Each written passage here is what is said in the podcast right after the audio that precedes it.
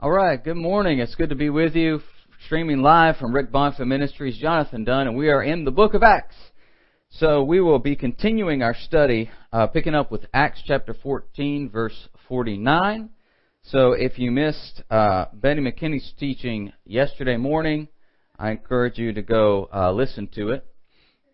And so we will be in Acts 13, verse 49. 13, verse 49, and then we'll read on through Acts 14, um, 7. Okay? And that'll be the Bible study this morning. So let's, let's read Acts 13, 49. Lord, be with us as we study your word. Would it, would we not only learn something, but would we be convicted, not necessarily with feeling guilty, but Lord, would the conviction that draws us towards uh, a life that is more full of your Spirit, Lord, a, a life that is full of joy and peace, all the fruits of the Spirit, and that your goodness and your grace would be manifested in our lives through the Word this morning. In Jesus' name, amen. All right, so let's read Acts 13:49 and following. And the word of the Lord was being spread throughout all the region. This is after uh, the scene in Antioch, and uh, you know, Paul said, you know, I go to the Gentiles, you know. but the Jews stirred up the devout and prominent women and the chief men of the city, raised up persecution against Paul and Barnabas, and expelled them from their region. But they shook off the dust from their feet against them and came to Iconium. And disciples were filled with joy and with the Holy Spirit. And it came to pass in Iconium that they went both together into the synagogue. We've seen that before, right? Of the Jews, and so spake. Thank you, King James. They spake. That a great multitude, both of the Jews and also of the Greeks, believed, but the unbelieving Jews stirred up the Gentiles and made their minds evil affected against the brethren. Long time therefore abode they speaking boldly in the Lord, which gave testimony unto the word of his grace, and granted signs and wonders to be done by their hands. But the multitude of the city was divided, and part held with the Jews and part with the apostles. And when there was an assault made both of the Gentiles and also of the Jews with their rulers, to use them despitefully and to stone them, they were ware of it, and fled unto Lystra and Derbe, cities of Lycaonia, and unto the region that lieth round about, and there they preached the gospel. Wow. What an interesting beginning to the first missionary journey. Well, this is sort of the middle of the, fir- of the first missionary journey, right? Things have really heated up for Paul and Barnabas. They went from, you know, a sorcerer in Paphos, uh, you know, Bar Jesus sort of, uh, causing problems and Paul just, you know, let him have it. And then, and then they get, uh, get up to Perga and John leaves and Paul's all mad, you know, and then they get up to the city in Antioch and Paul preaches this beautiful sermon and everybody should come forward in droves and just be saved and, and it's so glorious, right? And, and no, they run him out of the city in the end of it. And then finally, they're getting death threats. Oh my goodness! Paul and Barnabas, did you ever think that it would come to this? I have a feeling that they both had to come to terms with what was happening to them. You know, so what do we see going on here uh, in these two passages? And I'm and I wanted to teach these two together because uh, they do, even though they happen in different places, and they, they do have obviously some commonalities. It's they have some uh, similarities to them that uh, that I want to sort of point out. And so we're going to look at these similarities first, and then um, seeing what the time is, we'll kind of maybe look at at some of the uh, uh, just sort of the unique aspects of each one. Uh, we'll see how the time goes, but uh, but I want to start here because Paul and Barnabas, uh, both in both Pisidian Antioch and in Iconium, they start their teaching in the synagogue, right? So um, so then when um, when Paul and Barnabas get to Iconium, most likely the sermon that he does there is very similar to the one that we find in Acts chapter 13, right? History of Israel, okay, then the coming of Jesus using the history of Israel, the Old Testament as the backdrop, and Jesus is the fulfillment of it. Okay, and then a call to receive this new word, a call to repentance, and then sort of what happens afterwards. That's that's kind of the pattern, right?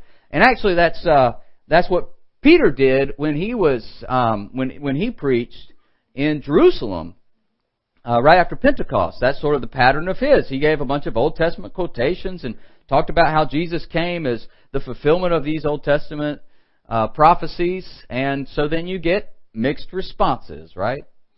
So now the initial response in both, it's it's sort of mixed, right? Uh, some believe and some don't. And would somebody grab me a tissue over there, please? Some some believe and and some don't. Uh, some Jews believe, and then some Gentiles believe, and then there's there's just kind of a mixture of the two. Thank you, Betty. Oh, last one. God have favor on me. Excuse me. Pardon me there online. I know that's not really what you tuned in to see this morning. Uh, just happened. Okay. So so then after the initial response, you have some resistance or persecution. Okay? So in Antioch, they're run out of the city, and in Iconium, they have death threats, right? They find out that uh, there's a plot to take him and stone him, um, and so they have to flee. So, and then at the end of each of them, they move on to a different place. So that's sort of the pattern is is the preaching. You have you'll have an initial response, then you'll have the resistance, and then they end up moving on to to another region. That's sort of how it goes. So so one of the big questions, as I look at these, what happened in Pisidian Antioch and then what happened in Iconium, I'm like, man, what? This is such good news about Jesus. Why are they so angry? I mean, I'm not talking a little bit angry. I mean, angry to the point that they are premeditating on the murder of these two guys. That, that's not just being a little irritated. Right? That, that is anger to the point that you want to kill somebody. But it seems, you know, when you listen to Paul's sermon in Pisidian Antioch, that most likely he repeated uh, in a very similar fashion in Iconium, it, it seems like just wonderful news that everybody would just welcome with open arms. However, um, and then Miss Betty talked about this a lot yesterday, that it was met with some serious resistance. I mean, just total rejection to the point that they just hated him. So, so what was it that uh, that Paul and Barnabas were teaching uh, that really was causing so much of a stir? And so I want to look at that for just a second. And to do that, we're going to go to the book of Galatians. Now, why are we going to do that? Well, um, Pisidian Antioch Iconium, Lystra, Derbe, really, really most of the first missionary journey was done in the region of Galatia. And I don't think you can, you're going to be able to see it too well, but if, oh, especially because it's green, it's messing with the green screen. Well, that didn't work. If you look in your Bible, your NIV has it. Most Bibles have a map of the first missionary journey of Paul and Barnabas, and you'll see there that the region, the whole region, is Galatia. And so most scholars, and you know, there's debate about anything in the world, but most most conservative scholars agree that the book of Galatians was probably written shortly after the first missionary journey to all of these churches that Paul and Barnabas are visiting right now. So I think it would, would really be appropriate for us to look at the book of Galatians just a little bit, you know, because this isn't a Bible study on the book of Galatians, but look at a, a couple of key verses to really highlight what is it that Paul was dealing with in these areas that was causing so much trouble. Okay? So, uh, one of the first major arguments, okay, that really got the, these, uh, these Jews mad in both of these cities is that the law is powerless to justify a person before God. In fact, a person can only be justified before God through faith in Jesus Christ. So that is found in Galatians 2, 15 to 16. So let's read that real quick. Okay? So most likely, because it says here, I'm, I'm sorry, I, before I read, it says here that in Iconium especially, um, after after the Jews stirred up the Gentiles and made their minds evil towards Paul and Barnabas, it says they stayed for a long time speaking boldly in the, in the Lord. In other words, they stuck around. You know, they were there for days just trying to, and so, my opinion is that most likely, Paul said almost these verses verbatim over and over that we're going to read in Galatians 2. We who are Jews by birth and not sinful Gentiles know that a person is not justified by the works of the law, but by faith in Jesus Christ. So we too have put our faith in Jesus Christ that we may be justified by faith in Christ and not by the works of the law. Because by the works of the law no one is justified. So there's Paul. Actually a, uh, the structure of that statement is brilliant. Because he somehow forms the same idea three times in one sentence. and that, that, that takes a lot of forethought. He really prayed about that one. Lord God, I have got to get this through. This is, now, and this is one of the classic Christian confessions, right? And Paul knew it. If this, if this specific principle, this, the understanding that we are justified before God by faith in Jesus Christ, not by any works that we do, not by human effort, right? Then we've got to hold true to that statement. Otherwise, it just opens the door for all kinds of legalism once again. So he knew how important this was. And so it seems like this is just such great news, right? Oh, thank God I don't have to try to work my way to heaven anymore. Oh, I'm exhausted, right? The long awaited Messiah has finally come. The weight of trying to work hard enough to please God has finally be lifted, been lifted. Jesus did all the work on the cross. And so we're now free from that burden. Seems like the message that people will receive gladly. However, this is a classic clash of the old guard versus the new world order.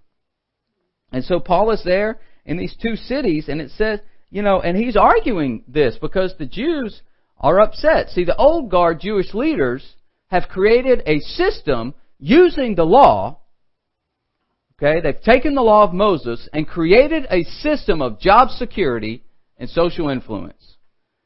Now, that's, I mean, you could go straight to application right now. Right? How many of us have encountered pastors, church leaders who have done the same thing? And I'm not here to bash the church or call out pastors, anything like that. But what I am here to do is tell you that, that the Word of God is relevant for today. And now Paul had to deal with this concept of faith in Jesus Christ as opposed to works of the law. Now, if you go into a uh, if you go into a mainstream denominational church, really anywhere in the world today, you really won't find anybody getting angry about that statement for the most part, the church as a whole has come to terms with this concept of we are not justified by works of the law, but faith in Jesus Christ. You know, churches have, you know, what we believe on their website. And usually they have a list of, you know, the primary essentials, and one of them is salvation, and you will find something about that right there. We are saved by faith in Jesus Christ. It is not of ourselves that no man can. Yeah, you know those classic ones, and so that's not really debated, but, but what is? What is one of the things today that, that is resisted by the sort of old guard denominations? But my boss is making me laugh in the middle of my Bible study over here. He's making jokes about. Well, I won't say that. Uh, anyway, uh, um, so what what is it that uh, that is is uh, really resisted? Well, tongues. It's one of them. You know, tongues wasn't wasn't. You know, tongues was actually widely accepted in the early church. It, it wasn't a matter of debate. People weren't angry about that. I mean, people were going crazy with it, you know. So I mean, you you know the the issue there was reining it in, not not resisting it. It was the opposite issue. Okay, but but the mainline denominations today, tongues, gifts of healing, you know, the Holy Spirit in general, right? Oh yeah, we'll take, we, we'll, we'll be glad to take the Holy Spirit in terms of, you know, sanctifying us so that we can be morally better. But power? Power to pray, power to heal, power to pray in tongues, power to receive a word of wisdom, revelatory gifts? No thank you. That's, that's, that's a can of worms that makes, that makes Christians dangerous and it's going to mess up my church service. Right? You find that. That's actually something that our ministry has had to specifically uh, just stand for. You know, because uh, because in the Western Church, it's uh, people don't like it. I'll get to this. I'll get to another one, but so let's let's let's read what Jesus says about this sort of uh, mindset of the career, sort of the career rabbis, right? The career uh, Jewish leaders, religious leaders, and let's see if if um, if we can relate to this. So Jesus, because Jesus had to deal with these same people. This is not long after the life of Jesus that Paul and Barnabas are are, are dealing with this. So Matthew 23, starting with verse 1. Jesus said to the crowds and to the disciples, The scribes and the Pharisees sit on Moses' seat. So do and observe whatever they tell you, but not the works they do. Right? Do as they say, but not as they do. For they preach, but do not practice. They tie up heavy burdens hard to bear and lay them on people's shoulders, but they themselves are not willing to move them with their finger. Or they don't care about the people. They don't care about the people. They're, they're career oriented. They do all their deeds to be seen by others, for they make their phylacteries broad and their fringes long. And there's a whole Bible study on that. And they love, it, it makes them look good, you know, right? Yeah, it makes them look, you know, outwardly religious. And they love the place of honor of feasts and the best seats in the synagogues and greetings in the marketplaces and being called rabbi by others, right? Oh, you're such a good pastor. That was a great sermon, right? You ever, did you grow up in one of those churches where the pastor stands in the back and shakes everybody's hand? And you better tell the pastor he had a good sermon. If it was a terrible sermon, you're not allowed to say it. you had to tell the pastor it was a good sermon. Woe to you scribes and Pharisees, you hypocrites, for you clean the outside of the cup and the plate, but inside they're full of greed and self-indulgence. Well, that sounds like what Paul and Barnabas are dealing with. Right? Uh, the Jewish leaders are essentially, um, they don't care about the people, they care about themselves, they care about their social status, they care about their power and influence. Now we see this, we see this with the, the power and influence thing because they have the power to go find, in both cities, Pisidian Antioch and Iconium, they're able to find the leaders, the political and the social leaders of the community, and get them to come against Paul and Barnabas. So they have power and influence, politically, socially, religiously, and this concept of the law of Moses does not justify a person before God, but it's faith in Jesus is about to erode and totally destroy that whole thing. And so they say, nope, we are not having that. So they use their power and influence to get everybody together, kick them out. Or, you know, in Iconium, they're so hateful they want to stone them. So that's why, that's why there's so much resistance. Okay? Um,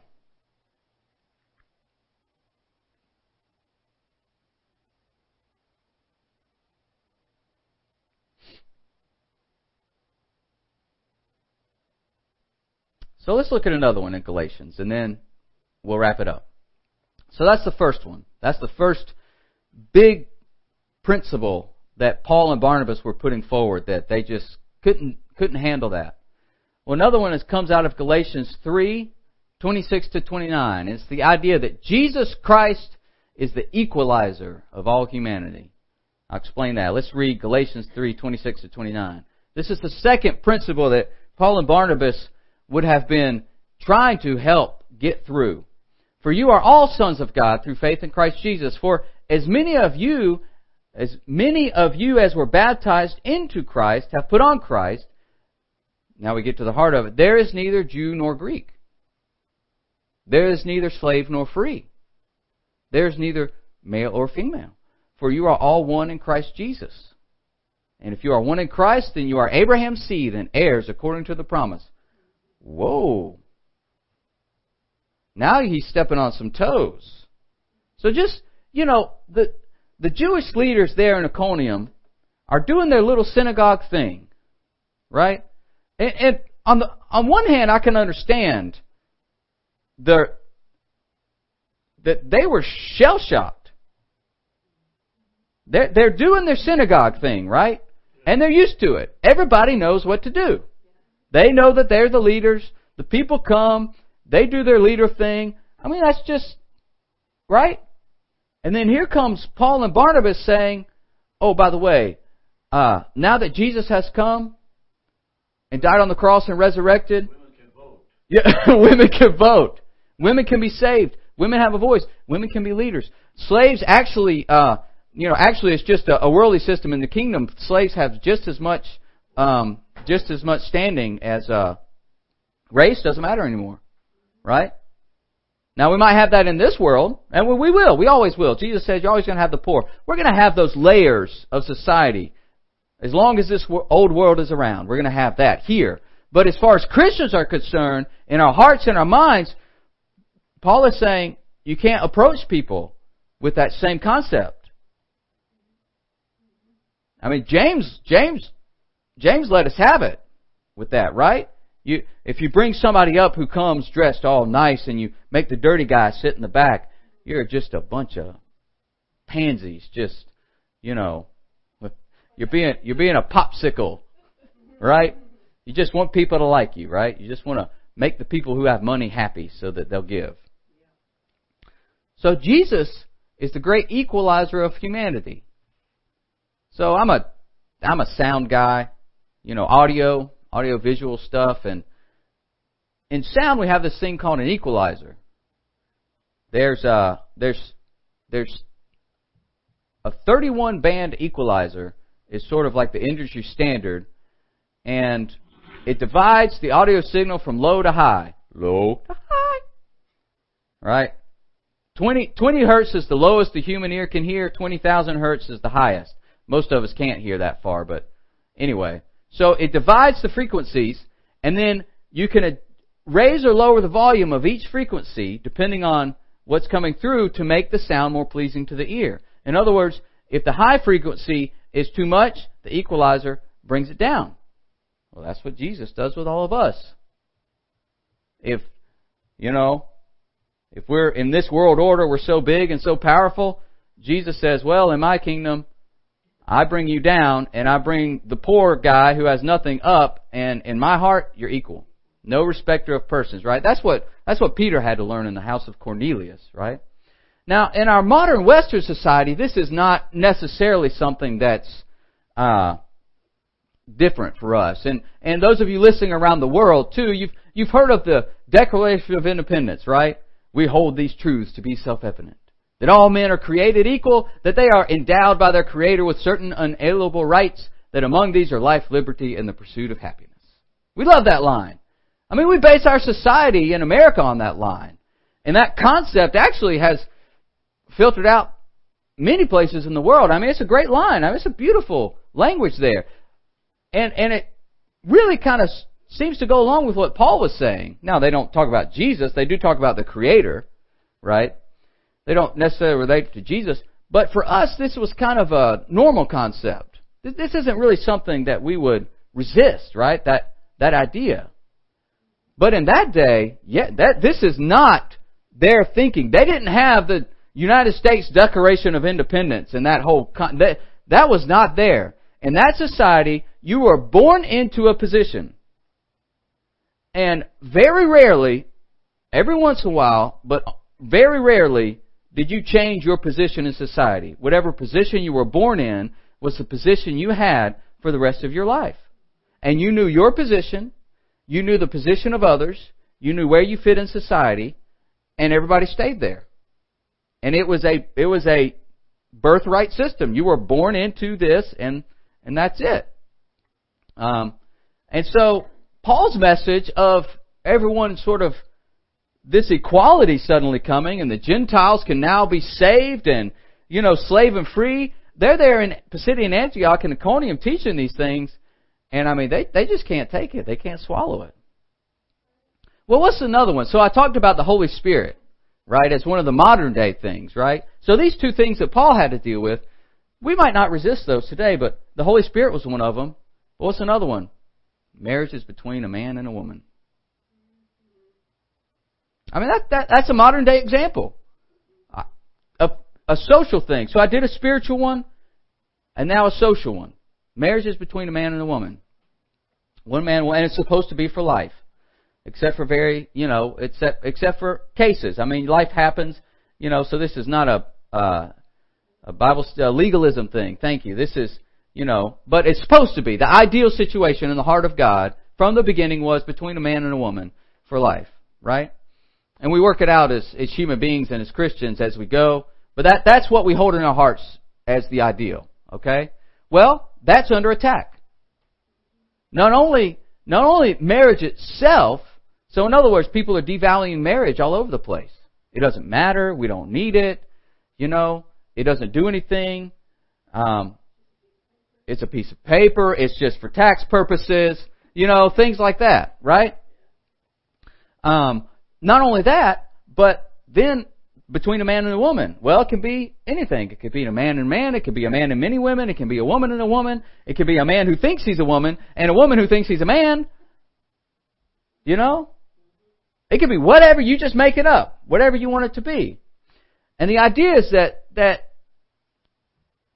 that you can live a blessed life. That, that's the lie that's being presented. And people are eating it up in our society. Just taking it. Oh, that sounds great. Yeah. Reminds me of what Paul says, you know, that, that people will just listen to whatever their itching ears want to hear. You know? I don't, I just want what I want, and so somebody says that I can have it, and so yeah, that, that's right. Yeah, I like that. That's the truth. Well, but you can't have a blessed life that way. Why? Because the Word of God is different. And so I'm here as, as a uh, staff member, as a pastor at Rick Bonfim Ministries, telling you that in my heart, I believe that a marriage is supposed to be between a man and a woman. And that might that makes a lot of people angry that I would believe that. Now I don't I don't want to put people down or, or you know um, say that you're going to hell or pass judgment, but I have to hold that conviction in my heart because I have to remain true to the Word of God, and I really believe that the most blessed life is that. And and there's all kinds of, you know, people have life. Paul says some people aren't called to marriage. You know, uh, you know, but the ideal is that, and I'm going to hold that in my heart because I believe that that's a biblical principle. As I read the Word of God, I see it multiple times. It's not just one place. And so that is sort of a modern day thing that we're dealing with in the church right now that I'm kind of like Paul and Barnabas where, man, I can make some really people really mad when I tell them that, but but I can't back down. I believe that with all my heart, and I believe that that is an, an arrow that the devil is trying to use to destroy the church, to destroy our lives, and to destroy families. And so I just can't put up with it and stand for it. So as I read Paul and Barnabas and what they did in Iconium, what they did in Pisidian Antioch, and kind of look at Galatians and see some of the things that Paul and Barnabas were dealing with, and then sort of say, well, you know, we might be dealing with some different theological and social issues, but man, in a lot of ways it's the same. We can take some encouragement to say that we might have some resistance. In fact, we might get resistance from the people that we think should be the most open to what we're saying. And we have to decide how we're going to deal with that. Now, Paul and Barnabas shake the dust off their feet, right? And say, okay, we did everything we could. We're moving on. And sometimes we have to do that. Continue preaching the word. Find somebody else who might listen. See what God's going to do. And don't stop just because you have resistance.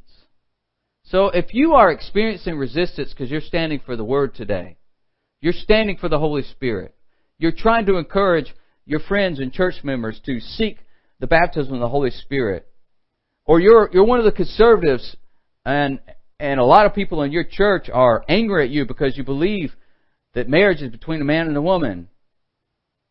Be at peace. You're not the only one who's gone through it. Paul and Barnabas, man, they their lives were in stake. They were they had death threats. They they were run out of the place. You're not the only one. You're not alone. Other people are standing with you and not angrily, not hating, but just because we, we, we are the carriers of the Word of God and that's who we're called to be, and we can't back down from that. So I want to encourage you this morning to continue to stand for the Word of God just as Paul and Barnabas did. Keep moving on. Keep preaching. Keep finding somebody who will listen. You'll get some mixed responses. Some people upset and some people will receive gladly. But just keep preaching and trust God with the results. Your life is in the hands of God. If you're called of God, then God will open the door for you in the right time to preach the Word. Amen. Thank you for listening. We'll see you tomorrow morning. Stay tuned tomorrow morning because our dear friend, uh, Dr. Reverend Eugene Thomas is going to bring the Word. See you tomorrow. He gives the joy of His salvation. Oh, God's mercy so amazes me. As I watch the world around me, I can see vision from the seed of Abraham and led them through the wilderness into the promised land. In boundless love and mercy,